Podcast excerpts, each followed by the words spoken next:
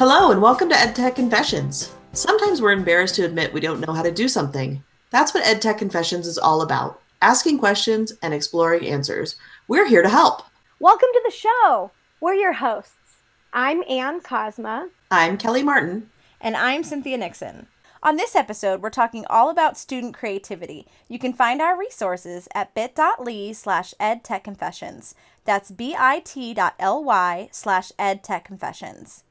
Anne, what do you have to share today about student creativity? Well, hey, friends. I wanted to start off by talking about creative ways to celebrate student creativity. How's that? Can we start with the celebration? Of course. Awesome. Okay, so do you both remember Q 2017 when Kathy Hunt was the closing keynote? Yes. Yeah. Oh my gosh, I'm a big fangirl. But she shared in her closing keynote this super rad strategy that ended up becoming a game changer for me. Kathy called it the spontaneous art gallery. Ooh. So kind of cool. Sounds interesting, right? Yes. You wondering what a spontaneous art gallery is? Yes. Okay, it's simple and it's brilliant, really. But before I explain it, I want to just preface it with a quick rabbit trail, okay? Remember days gone by when the big question was like, how do we get this off of a device? How do we share this beyond the screen? This is before platforms that allowed us to share beyond, right? Right. Mm-hmm. We have so many ways to share and showcase learning. But one of them really, truly became this spontaneous art gallery. And I was inspired by Kathy in that closing keynote. So picture this. I'm doing a demo lesson. It's a kindergarten room, and they were brand new to their iPad devices, okay? Mm-hmm. I introduced Doodle Buddy as a simple digital whiteboard that the teacher could use it in all kinds of ways.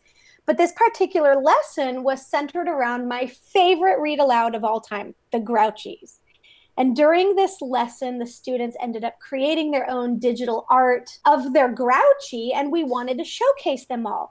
So we did a spontaneous art gallery, and what that meant was we arranged all of the iPads on the floor, and we placed them into like a 5x5 grid on the floor and literally made a kumbaya circle around them and stood celebrating the work. And all of these kinder students were able to look and admire the creations that all of their peers had made. And it's so simple, but it was this really unique way to share and celebrate in that moment. And the cool thing was everybody's work was being showcased. Everybody had the opportunity to see everybody else's work, and they loved it. It was a really cool and unique way just to share and celebrate. I keep saying that, but it's all about that moment, right? And sharing it together as a class. And the cool thing about it, a spontaneous art gallery, it can be done on any device. You don't have to put them on the floor. You could leave it on a desk, place them around the room, do a gallery walk the room. But it was all about that in that moment celebration. And I loved it. And the students loved it. And I've done it in lots of capacities. But it goes down in history. My very first one was done with kindergarten students. And I love the idea of a spontaneous art gallery. Well, and how simple is that? I mean, it's such a simple thing. But sometimes we get caught up in the complexities of, we have to send it here or put it here and download it here. And just how simple it is to set your iPad on the floor or put your Chromebook out on the desk and just simply walk around and look at it all.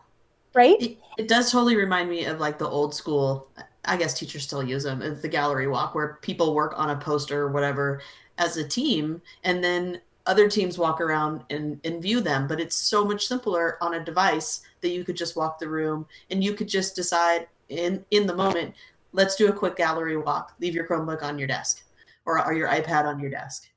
The cool thing is I've done this in a different version as an adult where I created something on my iPad and we basically made a giant circle around the room and walked in silence, holding our device and viewing other people's as we walked around. So a spontaneous gallery is so simple, but it's a totally unique way to celebrate in that moment. I love that. Yeah, that sounds great. Yeah. I love that. I wanted to start with a celebration. That's very Anne of you. Yeah. Yes. So what do you guys want to share? Well, you know, for me, I have an experience I'm going to share with you in a minute, but I really feel like student creativity starts with student choice. Yeah. And I feel like you get more voice from them. I feel like allowing them to have choice in what they do is what sparks that creativity and gives them that chance to express their voice in a way that we might never have known had we not given them the option. So years ago, I want to say 2014 maybe, I went to an EdTech Teacher iOS Summit here in San Diego, and I was kind of new to the whole EdTech thing as far as looking at it as, oh, maybe I want to be a coach. So I was really kind of looking around for different things that could help me spark some ideas in my colleagues and in my own class at that time because I was still in the classroom. And I went to this session with Sean McCusker. And I don't know if you've ever seen Sean anywhere. He's on the Twitters and he presents around, but he's a really cool guy. And I was riveted. I actually went to several of his sessions, but I was riveted in this one session, and he was talking all about student creativity. And he was specifically giving an example of a student that he had, and I want to say that they were middle school students. And there was this one particular student he had in mind who was extremely shy. Like, wouldn't talk out loud in class, super, super shy. And he gave this project, and it was kind of an open-ended project. He's like, you need to show me this information. And I don't remember, the outline of the project or what it was, but basically show me what you know. And they were able to choose and make choice. And he didn't say, here's a whole list of things you can do. He just said, show me what you know. And this student came up with this idea and did this incredible video. And I wish I could remember the name. I think it was somebody Smith and Karl Marx. And it was like this person versus this person, like a comparison. And they came up with this incredible video. And they said, hey, can I do this idea? And he's like, sure, go for it. And I'm going to post the video on the website so you guys can take a look at it. But just this student came alive and what they knew. And it was just an amazing way for them to show what they knew. And it was basically the hand writing and drawing on white paper with a black marker. And then there was a voiceover on it. So it was very simple, but it was a really great video. And it has hundreds of thousands of hits on YouTube at this point. Wow. And it was such a celebration for this one child because of being so shy. There wasn't a lot of times where she got to get up and show what she knew and feel proud about that. And here this goes out on YouTube and it's getting comments and it's getting traction and all these people are looking at it and seeing it. And it just was this really amazing moment for this student. And just hearing about that really inspired me. Like, okay, I want to give my students more choice. And at that time I was teaching third grade. And I remember I went back to my team and I was like, all right, you guys, I just came back from this thing and this is what I learned and I really want to try this with our kids. And I'm like, all right, here we go. They buckled in, ready to go. And we got all of our kids. We had 3 classes of third grade. So we had 60 kids in a room and we gave them this project. And I said, all right, guys, you need to show us what you know about multiplication. You need to show us that you know and understand truly what multiplication is. Not like, oh, 5 times 3 is 15. See, I know multiplication. But what is it? What's happening with the numbers? What's going on behind there? Like, what truly is multiplication? And we had 60 kids just stare at us.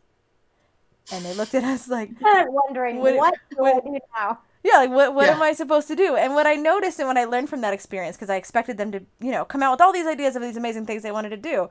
And that's not what happened. And it's because our students have been trained a certain way, and we train them, hey, I'm going to tell you what I want you to do, and then you're going to go and do it, and I'm going to show you examples of exactly what it should look like, and then you make it look like mine, and then you get an A, right? So giving them for the first time this completely open-ended project, they all just kind of blinked at us, and I had some examples in my back pocket, and so I ended up having to pull out a couple examples and show them some things, and that kind of got their juices flowing. Now, I do want to bring up the point that I feel like we need to use caution with student examples because I feel like at times student examples can limit creativity. And that's because our students are expecting us to give them that recipe, tell me exactly what you want me to do, show me what it was supposed to look like, and then I'll go do it. Because they're used to that, if you show them a bunch of examples, they're going to pick one and emulate it, because they're so used to that. So I didn't really want to show it to them, but in this case, because they just were looking at me like I was crazy, we had to pull out some examples. And once they got going and once they got, the juices flowing and they were talking with their little groups, I think we put them in groups of 3, they finally got it, and they got into it, and they were super excited. And I have never seen 68-year-olds more excited about a project in my whole life, but it took a little bit of work to get there. So I guess I say all that to say my main point is that it's incredibly important to give your students choice. And I feel like just saying, okay, you can do a video or you can do a poem. Like, we can give them those choices, but I feel like if you're going to give them specific choices, give them 3, 4, 5 options, and always give them an, if you think of something else you'd like to do, ask. Because just like this student that Sean had shared about, there's a part of our kids that we're never going to get to see if we don't allow them to use their own imagination and to use their own strengths to start a project, to do a project. That might be something a little bit different. And they might ask, hey, what if I did this thing? And you're like, I don't really know how that might work. I would encourage you to let them try it. You know, maybe have them get some more ideas together and come back to you again and say, you know what, get some thoughts together, come back to me, let's look at it. But giving them that chance to explore something that could open doors, first of all, for you to get to know your students, but second of all, open doors for them to realize, hey, I'm really good at that, or I really enjoyed doing that. You know, how many movie makers and poets and songwriters never quite developed because they were never given an opportunity to explore that thing that they never knew they loved? So I guess for me, I'm really passionate about giving them choice and allowing them to explore that and explore a part of themselves in the process. And that's like a good word, Cynthia, coming from you. Like, I love listening to you talk about that because, yeah, it might be hard at first for teachers to kind of let go and give that choice and that freedom. And yeah, it's hard at first, but you bring up a really powerful sort of idea with how many examples are too many at the start, right? Yeah. Because I'm not trying to force my expectation, my perceived outcome. I want the student to own their learning, take whatever pathway they need to take to get there, to show it, and celebrate that process. So that's some deep thoughts right there we could get into. I know, right? And yeah. It is. It's rough at first, but it's worth it. And I have a pinned tweet on my Twitter that says, oh, I'm looking it up right now, right?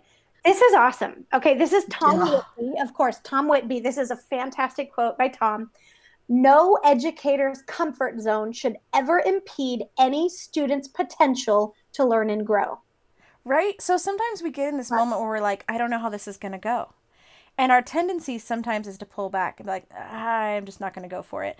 But we shouldn't make our comfort zone affect our students' learning. And when I saw that quote on Twitter, I had to write a blog post about it, and that's what I've got pinned there. But we need to just take a step out in faith. We're asking them to take a step out in faith to create this project we haven't given them a specific recipe for, right? Yet sometimes we're afraid to go ahead and step out of our comfort zone as well. So I just think it's really important to give them that option and just see where it goes.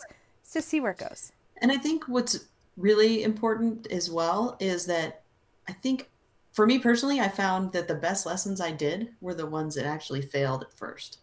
So I use the example of, I used Storybird with my class when I was in the classroom, 7.5 years ago. So it was really in its infancy, and I was having the kids write collaborative stories using the images in Storybird. It wasn't as real time as we would have liked.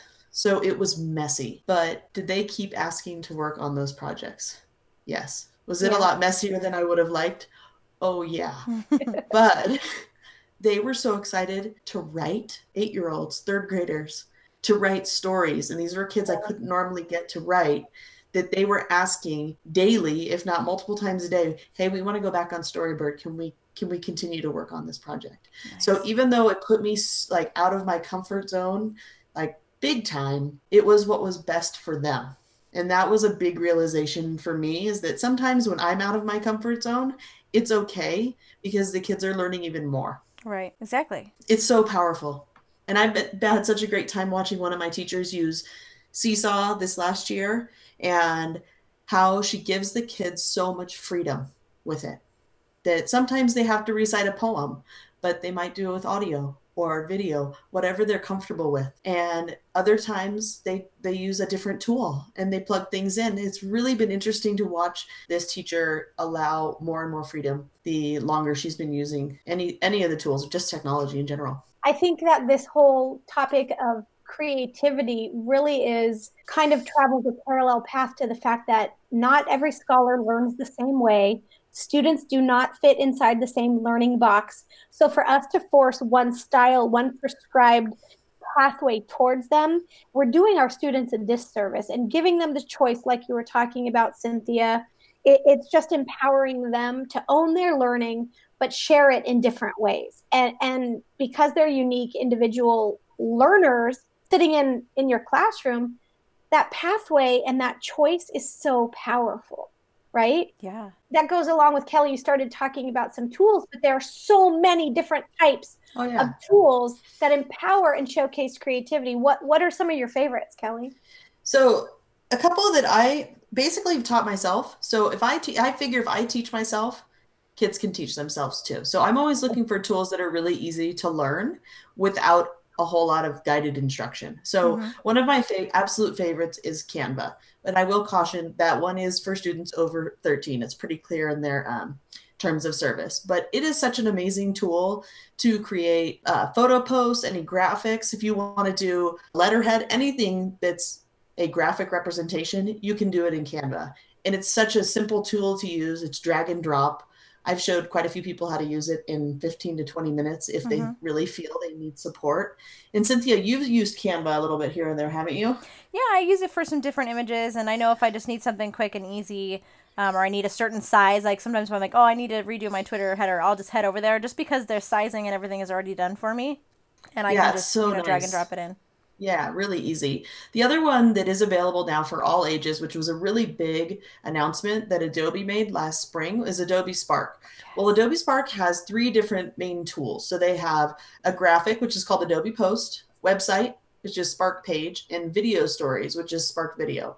Video stories are more like audio added to still images. You can add video files too, but these are tools that I highly recommend to teachers, especially Adobe Spark, now that any child of any age can use it, that kids can jump on there and kind of just figure it out.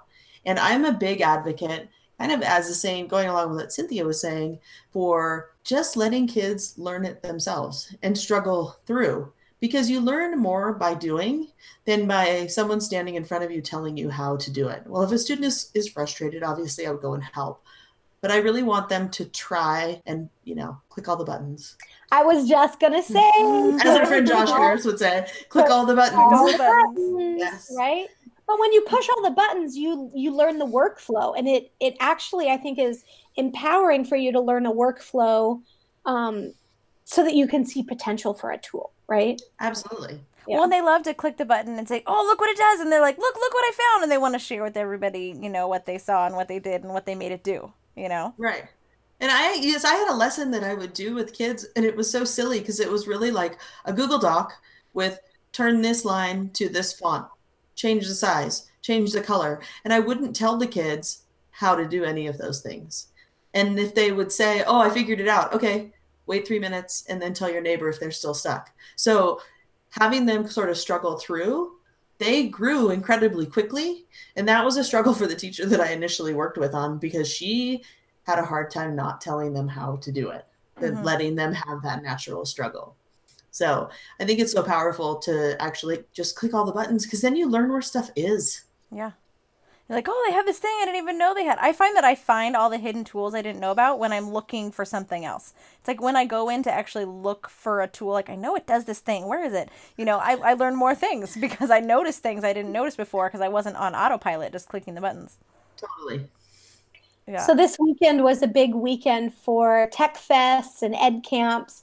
And I was paying attention to the hashtag CapQPLN Twitter this weekend because of the CapQ Tech Fest, right? Oh, and nice. Kate Tolnay retweeted something from Kelly Orvick, and in Kelly's session, she layered out Google Docs, Google Slides, Google Drawing, Google Sheets, and basically it shows if you learn one app you can teach yourself the rest, because the design of the app follows the same format. That's right? True. If you know where to click in one, you're going to know where to click in the next app, right? So that's why I'm an advocate for pushing all the buttons, because it literally helps you learn a workflow that speeds you up for the next time, you know? Yeah. Mm-hmm.